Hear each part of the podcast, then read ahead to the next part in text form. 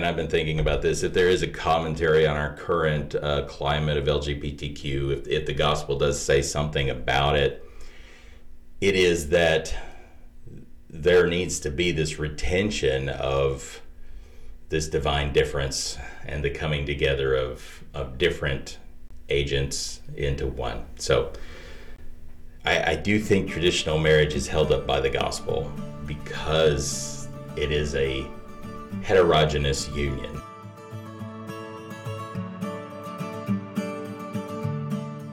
Welcome, everyone, to the Faith Recovery Podcast. Uh, we're seeking to recover from bad ideas about God and recover the gospel. We're in a series called According to Scripture. This is uh, session two One Flesh. That's our title today. One Flesh. That's our theme. We're trying to unpack this theme of one, fat, one flesh throughout Scripture. And, you know, uh, we could set we could start by talking about how well humanity is you could not describe humanity as one flesh today. The situation in our culture is divided divided humanity. Um, but we're, we're we're claiming that god's plan all along was to make us one flesh.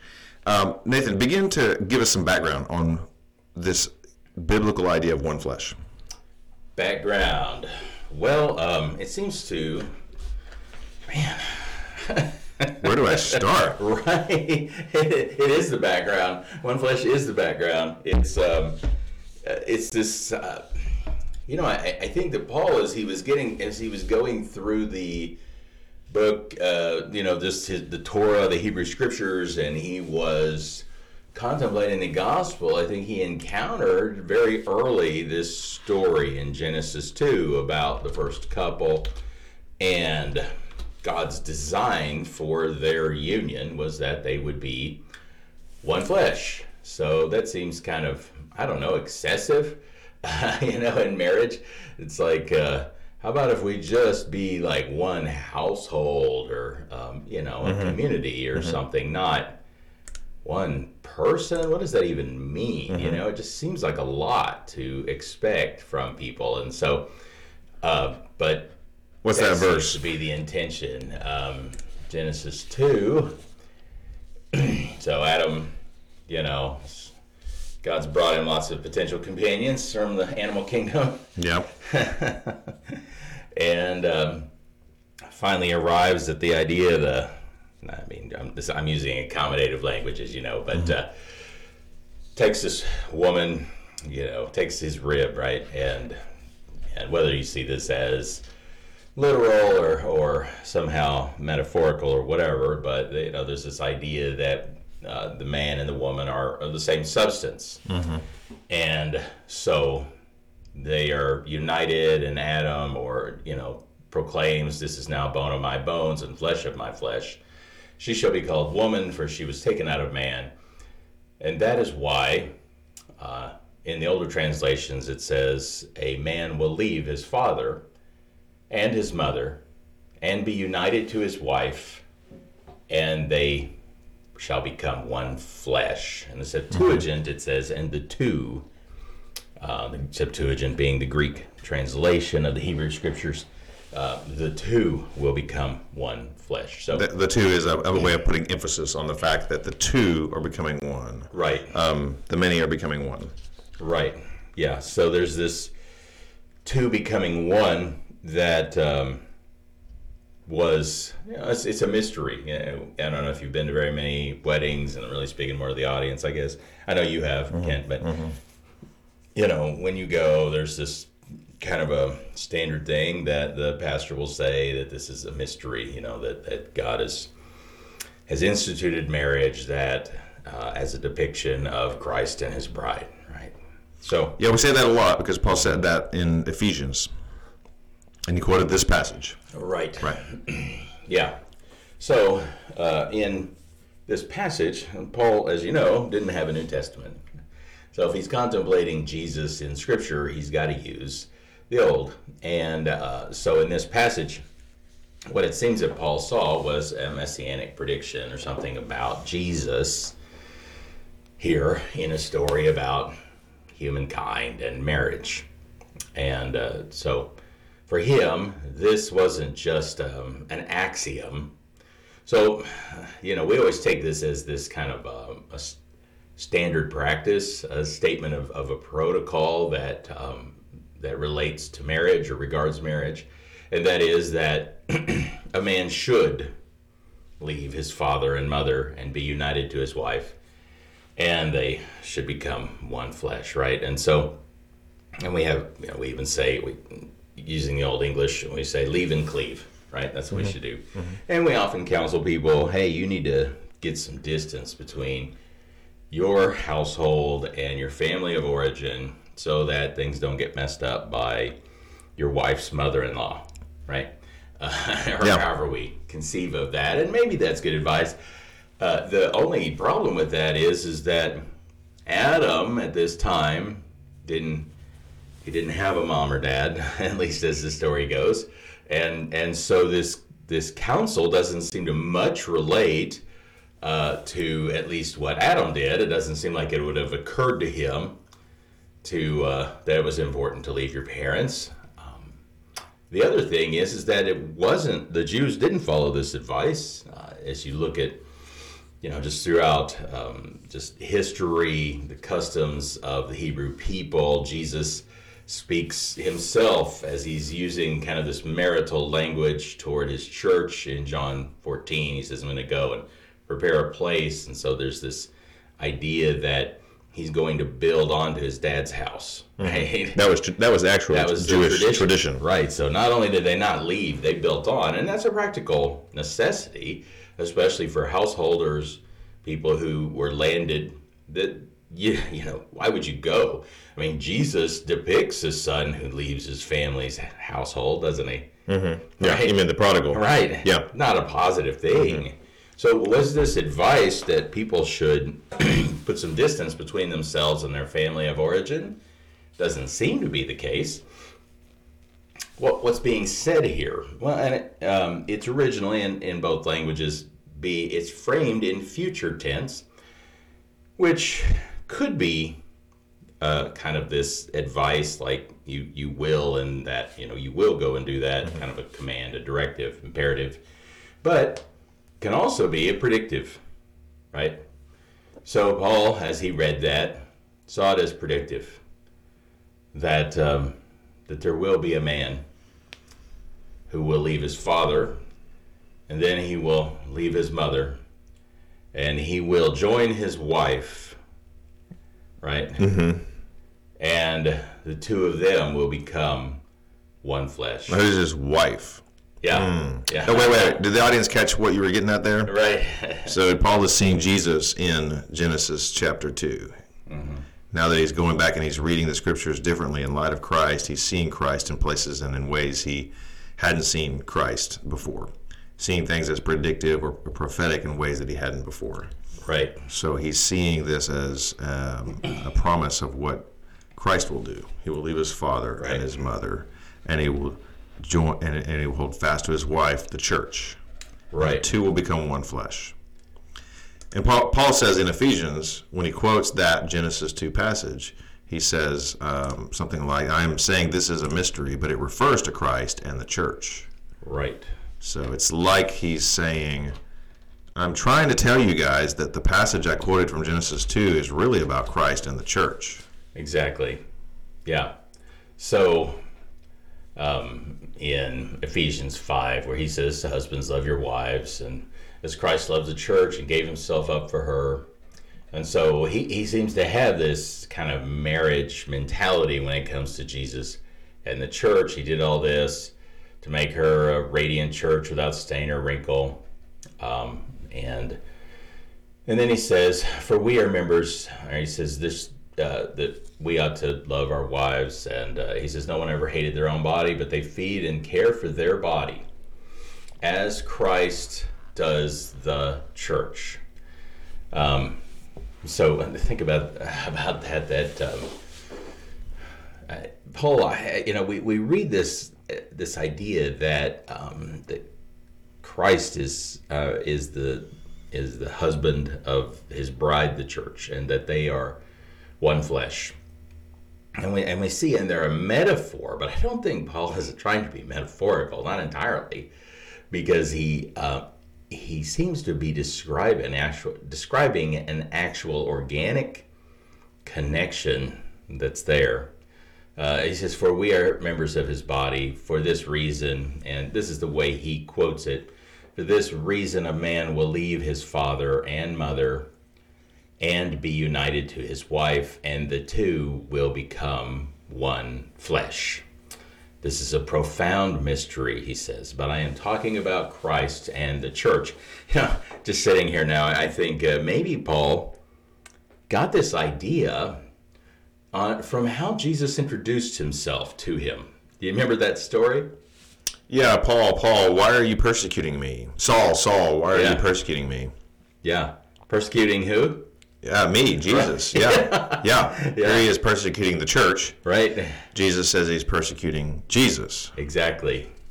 Yeah, there seems to be this connectedness that's there between Christ and his people that is so organic that if I were to hit your thumb with a hammer, Christ would cry out. I'm not saying that that's exactly, but uh, you know, I'm not saying that that necessarily would happen, but it is that's that close.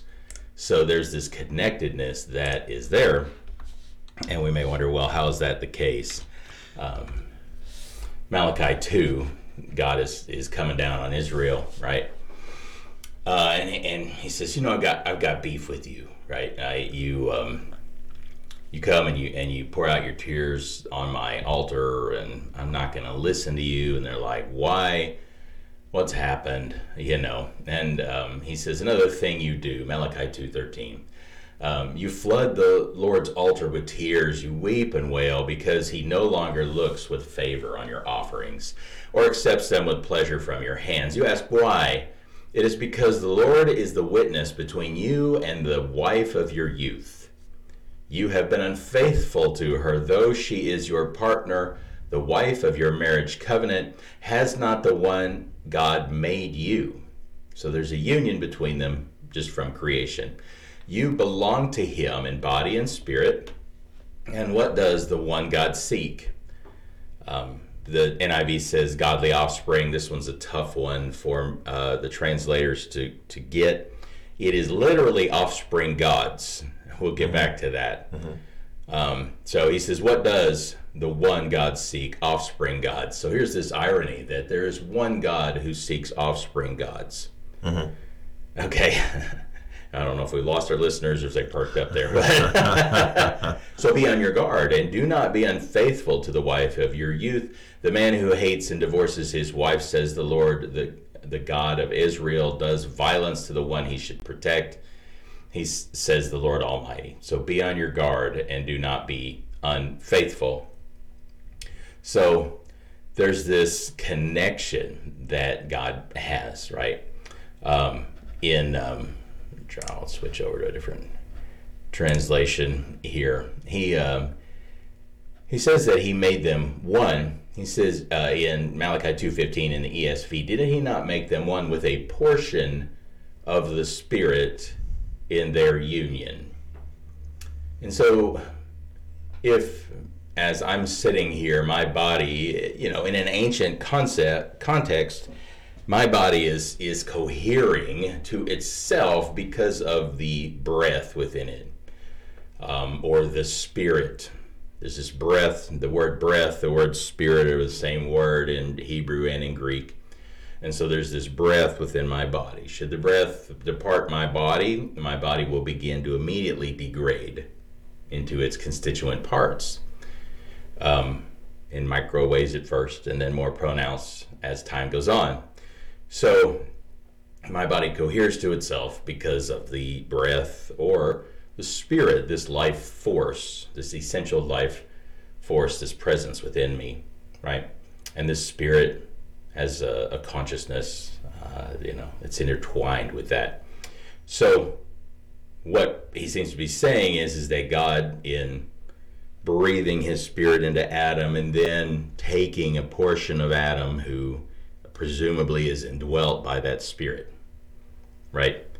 And taking that and fashioning another flesh entity from this spirit indwelt person has now made the two into one. That the presence of one spirit in two physical entities creates a singular physical being or physical, yeah, physical being. So the two become one flesh, according to Malachi, and that the purpose of this union of, of this shared spirit in two bodies is that there would be offspring gods.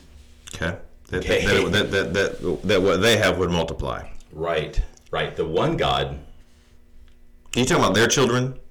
Well, or they are the offspring gods. So the Well, one no, God has made offspring gods. their children. okay. That's I mean, in in the context of marriage, Mm-hmm. what is he saying? Man, I was just reading this morning in on on the BBC. They were talking about Mauritania has a div- they have divorce parties. Um, and so divorce is so common in Mauritania that they just it's almost like a uh, a coming out party for a debutante, except it's coming back out. Um, and uh, so some of the people in Mauritania are divorced and married 10, 15 times. Basically, it's just promiscuity with a piece of paper, you know, being handed around. And, and they acted in the article like this was because there was a women's liberation or something like that, except who's left, you know, uh, holding the children. You can't, I can't imagine that a society like that uh, could do very well at raising their kids, um, since you could potentially have 10 step parents on either side if you were the child, right? And not have a clue who to really look to as, as your nurturer, your provider, your protector. Uh, it seems like there'd be a lot of exploitation, especially of young women in that society. That's what I would predict. I haven't dug into it, but uh, y'all go ahead, right? Yeah. And and um, and so there's something that is um, corrupt and it is degrading in a society when a nuclear family doesn't stay together. It seems, at least, because everything in the Old Testament it has two layers, right? That, that you have that external layer, that first layer, where God is counseling them. Don't divorce your wife. You know, don't pick up a mistress as your wife gets older. Don't, you know, upgrade slash downgrade to some younger woman, right? That's what he's saying. And and one of the reasons is is because he's like, look, I'm looking for something. I, I wanna, I I want you to produce something great together. You you're not you're not in this just for your own need for companionship or sex or whatever, but you are in this for that third that third person, right? That one that's between you. And that's the ostensible message, but I think that there's this parallel message that is laid up against it and and that is the thing I think when if we go with Paul down this road and we say okay not only is this um, some announcement or pronouncement about marriage and what it's supposed to be like but it is also a prediction about the Messiah and God's great purpose in the world uh, and if we go with him down that road and we read Malachi 2 then what I see in that is that God plans to put his spirit, the spirit of Christ, into other human bodies. And in doing that, to forge a union, an organic union between them, and in doing that, to produce offspring gods. To go from the God who is one mm-hmm. to the God who is still one, but multiplied. He's growing his family. times. Right. Yes, he is. He is multiplying his son. Mm-hmm. Um, and we'll talk about this more when we get to the one on Abraham. But just as a foreshadow or you know spoiler, the name Abraham mean or Abram Abram, um, which was the original when we meet this man in Genesis 12. His name is Abram, right? Um, which is exalted father. Man, that's a great name, right? You're gonna go up from there. It's kind of like being promoted. You, you know, you're founder, but you're gonna be promoted. You know, you can't be promoted from founder, right? Um, and yet, he does get a different name, and that name is Abraham, right? Or the father of a multitude. So it's a lateral move. You can't really go up, you know, from exalted mm-hmm. father, but you can change. Mm-hmm. Uh, and and I think that God is communicating something about Himself in that name change, um, in in renaming exalted father to father of a multitude, and it and that name exalted father is only ironic when referred to Abram at that moment. Mm-hmm. Right. Because he's not a father at that right. moment. Yeah. That, you know, when we meet him, he's 75 years old, he's got no kids. Mm-hmm. He's had to designate a servant in his household as his heir, and that's the best he can do. Mm-hmm. Right. That's, it's all messed up. So it's only ironic. But, but God then, when we when we contemplate God who has now engaged this this man who has for eternity past been exalted Father, right? And we understand that there's a, an eternal Trinity of Father, Son, Holy Spirit. So if you can imagine Father and Son held together or in union because of a shared Spirit, the Holy Spirit, and they are they the three persons are one. The Lord, your God, is one, right? Now, how does the singular, unique entity in the universe? expand the joy of this love. Mm-hmm. Right?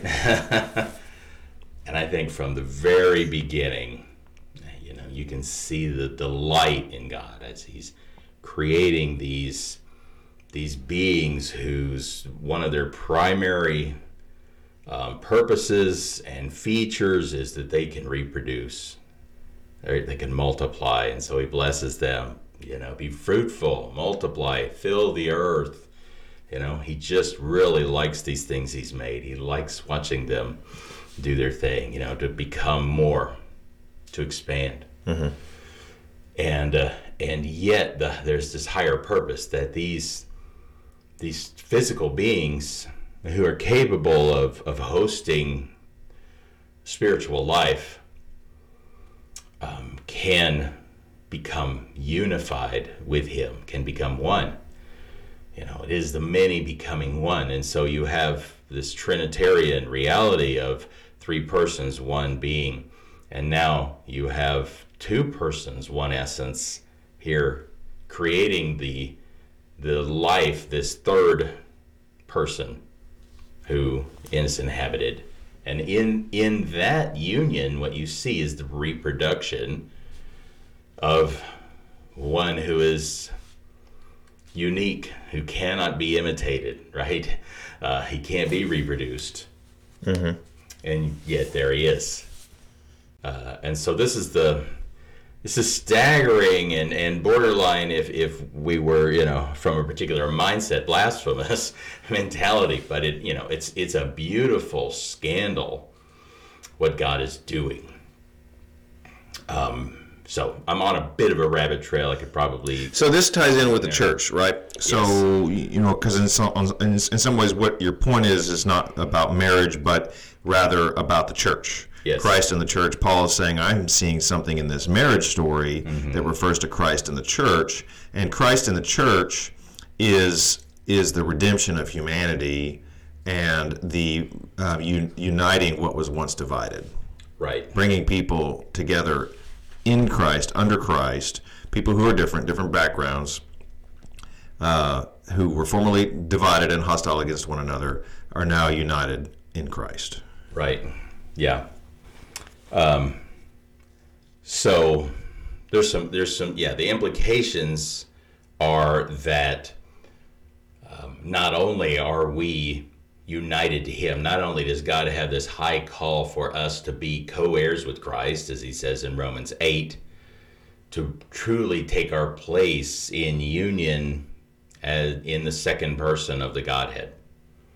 Right? That we are in Christ. It's not just some, again, not a metaphor, but that we are, our place in the eternal community is clear. We are in Him, we are in the Son we're not. not it's not that some of us are called to be, you know, the take that first place, right, as as the father, Or that third place is the Spirit, but as those who are sons of God, men and women who are sons of God, who are now indwelt by the Spirit. And so God has has put flesh on his son, right? And then he has so he's made him united by sending him away, right? So he's left his father and he has become one flesh with us in the sense that he's been incarnated with us, right? And then he left his mother, his earthly mother, uh, in that he went to the cross, right? And John's careful to depict that that severing of that bond as as Jesus turns and says to John, "Look, this is your mother," and mm-hmm. to his mother, "This is your son." That there's a a leaving that's happening on the cross as Jesus is not only united with us in the experience of living as a person, but also in the experience of dying mm-hmm. as a human, mm-hmm. which is that full experience. And so now he is fully united to his wife. God wasn't ever fully united to us. You know, he may have loved us, but that love, at least in our experience, could never rise above the level of, say, someone with a very uh, fond affection for their pet. I, maybe that seems out of place, but I'm saying just relationally, if you cannot get into the experience of somebody, how can you fully empathize with them or whatever? And so now there's this identification that's come. And, and because of that full identification, now the Spirit comes forth, right, on, on Pentecost in Jesus' name we know the Spirit couldn't be given until Jesus was glorified, and so he's been united to his wife. Now the Spirit comes, and guess what? You know, if that if the same Spirit in two or you know two different physical um, vessels makes you one flesh, one body, then Jesus is very much literally one flesh with us, right? and so that's a very it's a very powerful truth you see kind of this big plan of god all woven through this why things happen that they have um, but then the implication for us becomes um, how do we then treat one another? How do we worship jesus? If when i encounter you i am encountering a physical manifestation of the son of god how should i treat you? Right? Um, and so, and if Jesus could suffer pain with, through the work of Saul of Tarsus, what also, you know, can he not also suffer pleasure or not feel pleasure, not suffer it, but but experience pleasure through an act of kindness? Jesus says in the Gospels, right? What does he say? Well, you you talking about like when when you've done it to the least of these, then you've done it to me. Yes, but he say he doesn't say the least of these. He says least of these, my brothers who believe in me. Right, mm-hmm, mm-hmm. right. So it doesn't mean that we shouldn't be kind to other humans. I mean, we realize that that God has this love for His creation, but this union is among those who have His Spirit, those who are Christians, and so God is creating this community that is intrinsically um, egalitarian because every member is equally one with Christ and equally one with every other member. Mm-hmm. So uh, we, I think we have a long way to go to live this truth out. But if we make that our aspiration, if we realize that the big goal, the big reason for all of this that the way it's lived out in the full manifestation of the gospel is the participation in one flesh that my treatment of you is my worship of him. And we've talked about this in previous podcasts but kind of getting the bigger picture on it. Um, if we understood that what would that look like? You know i um, I, I fear that often when it comes to how we treat one another, we apply the way of the world, maybe earthly best practices when it comes to um, philanthropy. That we make brothers and sisters who are in need feel more like charity cases. They have to demonstrate their ongoing need or they're not going to get the help.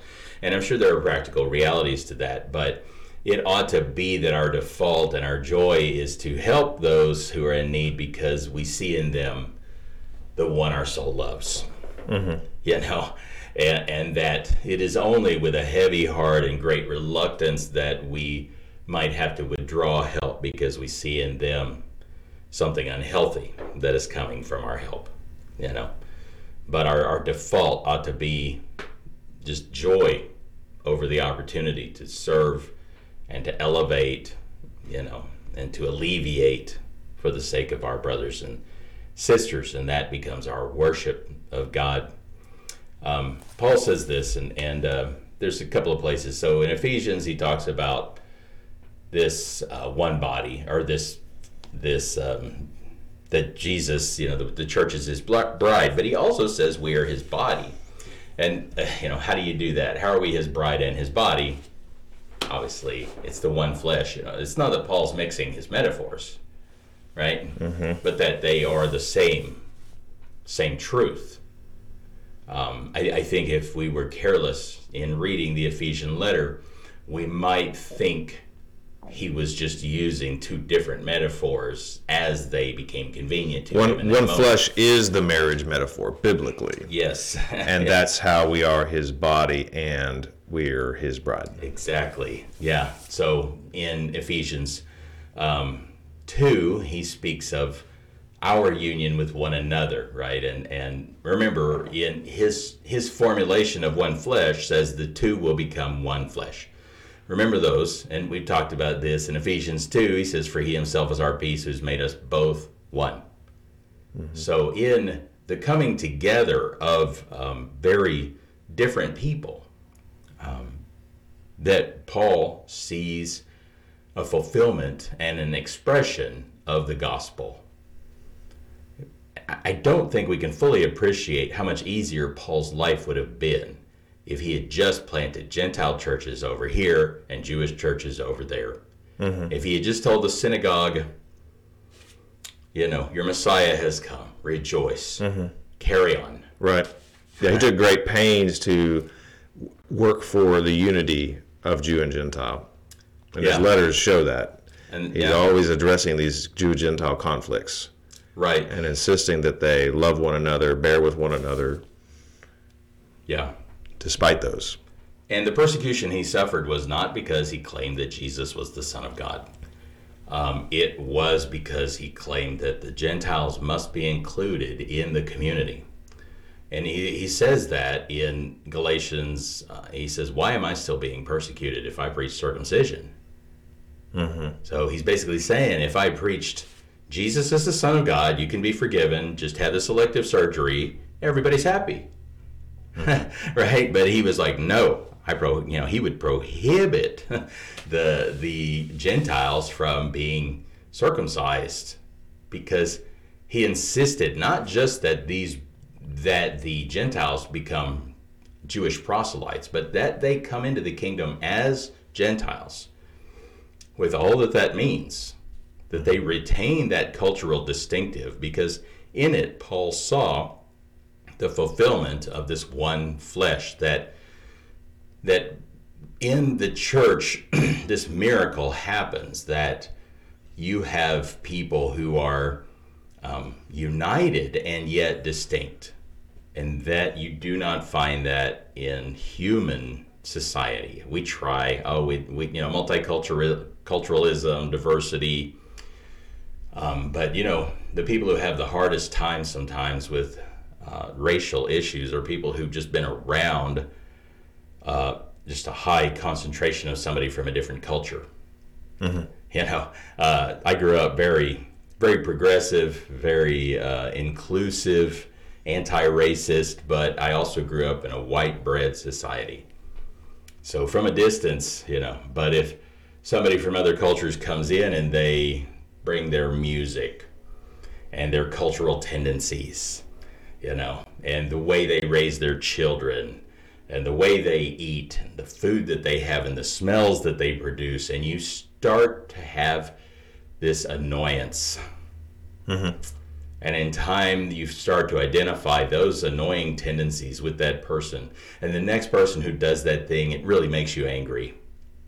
Right? It's when, you know, so it's easy from an academic standpoint to be anti racist. Mm-hmm. Right? But in a truly pluralistic, multicultural society, to not only get along, but to respect one another's differences, to insist on the retention of those differences, to love one another in spite of those, to find a way forward with each of our distinctives, that's really, really odd. And um, I, I think that that's what the church is called to as an expression. Now, it's not possible in every culture to have the kind of diversity we could have in the U.S. You know, but every culture has the, they have those pariahs. So in um, Eastern Europe, I just came from uh, Eastern Europe, and uh, there's the Romani people, the the gypsies. The Romani? Yeah, the gypsies, who are universally hated and despised, right? Like you just don't want them around. You don't have them over to dinner. They aren't clean, um, and uh, you so you you keep your distance. You immediately are on high alert if they come around. Now these are roughly whitish people. you know, there's not the, the racial difference. They're just maybe darker somewhat, but the, it's their cultural presentation that really gets them kind of banned in certain areas, right? Um, it in those in that kind of a culture. So let's say you're a Christian, you're a leader in a church, or you're just a, a Christian, and maybe maybe your goal is to begin a mission to those people and to insist that they're included in your midst. Um, in America, that old saying, you know, 11 o'clock on Sunday morning is the most segregated hour of the week. There could not be a greater indictment, I think, on the church than that if we're coming at it from a purely Pauline mindset. Um, and and it goes both ways. You know, there there there are African American pastors who would not want his, their congregation to be um, included or, or merged with a white congregation. Um, and and that's the problem. I think previous efforts in in bringing all of you know cultural backgrounds, racial and ethnic backgrounds together is that um, it really cuts both ways. The in the past, it's been like, well, white people need to repent and bring the African Americans in, right? But uh, that won't work because African Americans don't necessarily want to come in. They're they're happy. They have their cultural distinctive and that ways that they do church that make them comfortable. And certainly the ways that white people do church are not the way they resonate with God, and so they're perfectly happy to to not come to the white church. Um, and yet there has to be, I think, strong exhortation and admonition that no, you don't get to do that. I don't care how much you like it the other way. You know, I don't care if your church is going to grow because you can attract more African Americans by having, you know, this particular style of music. If you know, if you get, if you have to moderate that style, find a third way, something that's um, equally unpleasant to both and and equally attractive to both. You know, then then do that because it's Because that's not at the heart of the gospel. it is at the heart of the gospel. It's not some sort of a cute um, missiological attempt. You know, it's not trying to be culturally relevant. It is this mystery that must be maintained. That Paul was ready to die over. The mystery of one flesh is not just a mystery of marriage, it's a mystery of the church. It is It's the purpose of the church is to demonstrate God bringing the two into one. Those Exactly. Diverse God bringing unity uh, in diversity yes. and differences. use the word purpose. So here it is in, uh, you know, we talked about this, Ephesians 3, uh, that uh, he says, so that through the church, the manifold wisdom of God might now be made known to the heavenly places. I guess if you back up to verse 9, he says, and to bring light to what is the plan, the purpose, right? The mystery hidden for ages in God. What is the purpose? What is the plan? What's God been up to? Who created all things? It is that through the church, his wisdom might be made known.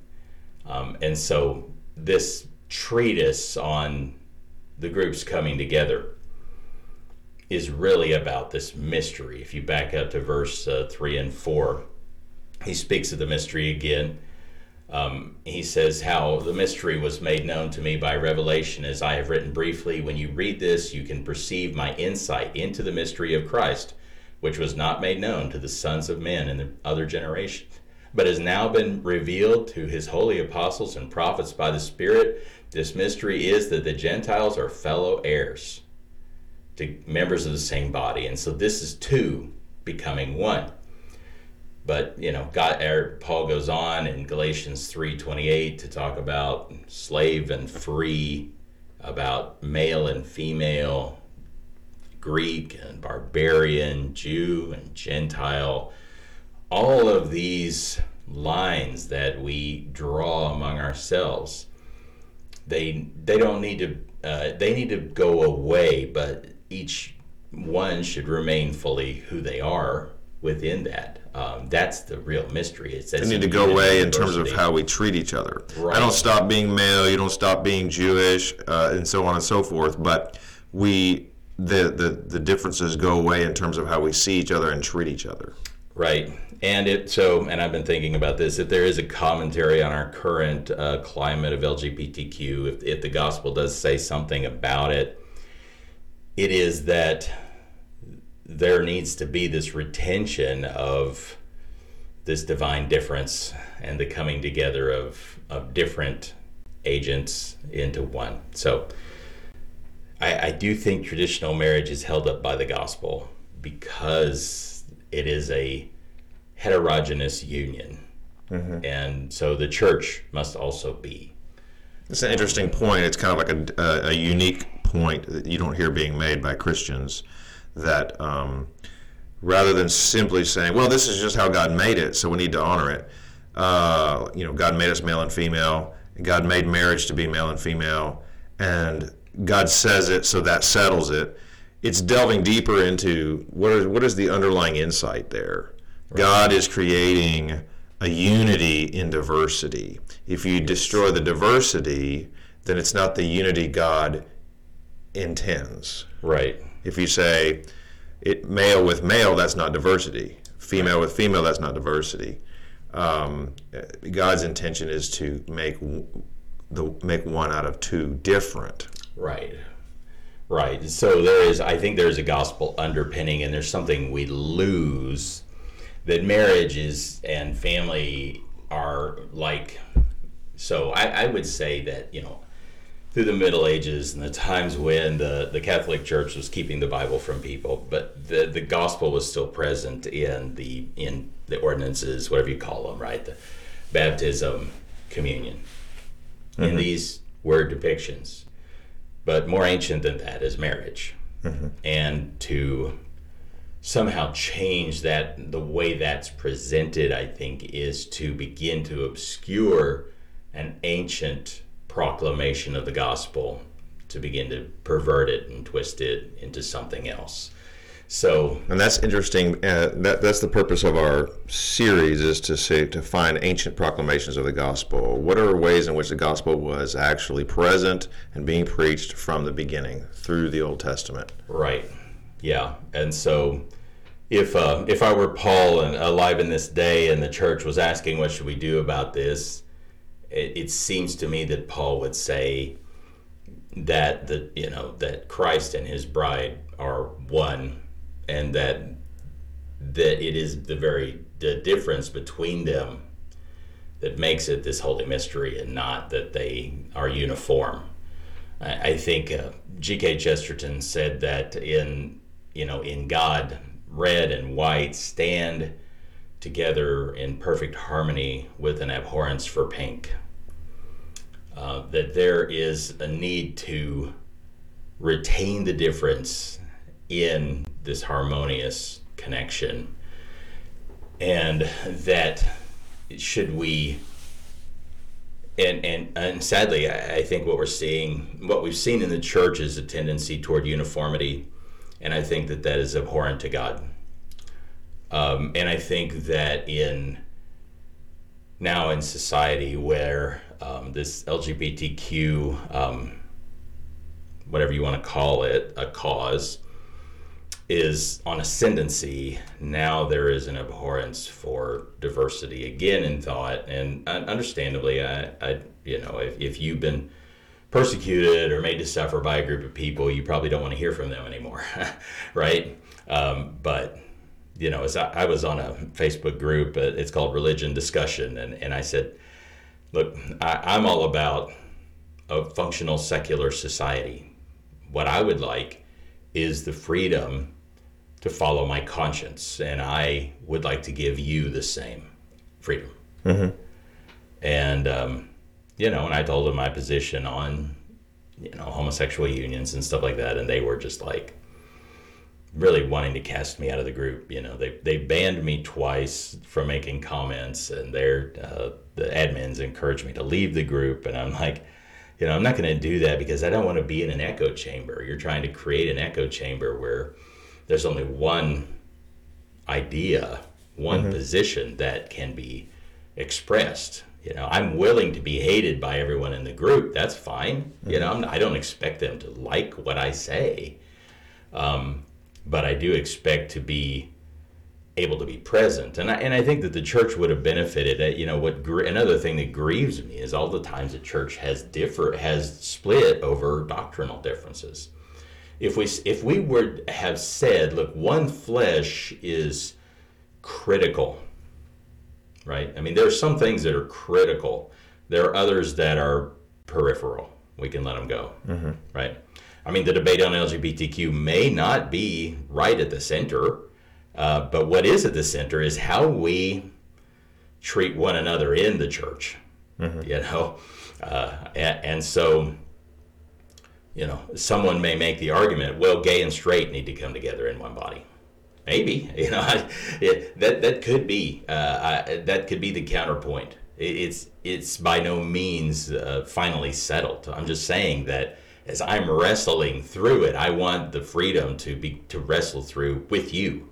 Mm-hmm. I, I, think we would do a lot better job, and and it's going to hurt because we're called to we're called to unity uh, in in the midst of our differences. Right. One, one flesh is at the heart of the gospel, and we need to feel that. We need to feel the pressure, feel compelled by that. Right. Like called to that. We need to feel called to that. Nathan, I think you had one more point you wanted to make. What was that? Yeah. Okay. So remember back in Malachi, God's purpose was to have offspring gods. Okay.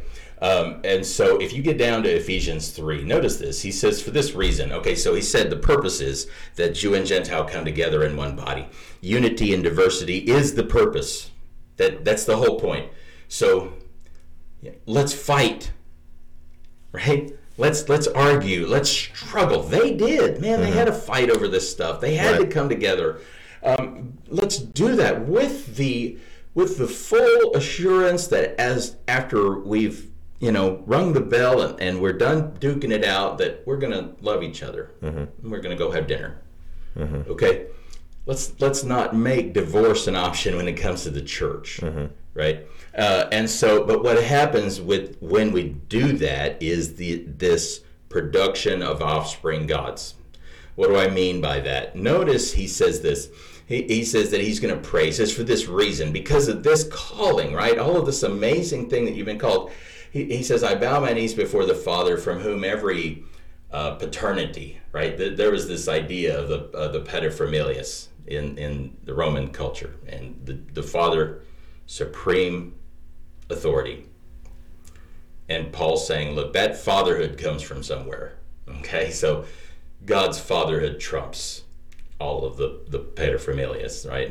the, uh, and he says, "In heaven and on earth is named, and according to the riches of His glory, may grant you to be strengthened with power through His Spirit in your inner being." By the way, this is a plural second person in y'all's mm-hmm. inner being, mm-hmm. right? In the church, right? So that Christ may dwell among you, or you know, uh, in your hearts through faith. That you being rooted and grounded in love may have strength to comprehend with all the saints what is the breadth and height, the, uh, breadth, and, breadth and length and height and depth. Okay, so love isn't a singular thing. It's not something we go off and, and experience on our own, right? It is something we have to share among us. And, and in doing that, we're going to know Him more. We're going to begin to identify with Him, even as He's identified with us. And so to know the love of Christ that surpasses knowledge, that you may be filled with the fullness of God.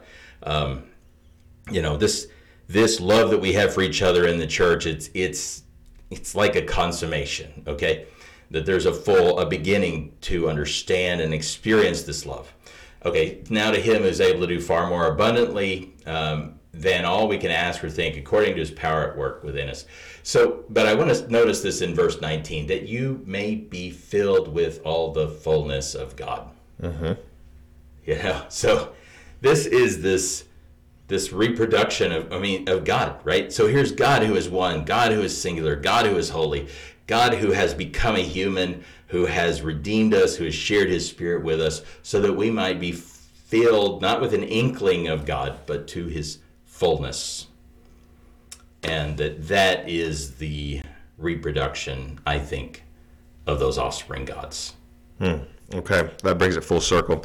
Thanks, everyone. If you have questions or you'd like to continue this discussion, email us at discussion at faithrecoverypodcast.com. Thanks. We'll see you next time.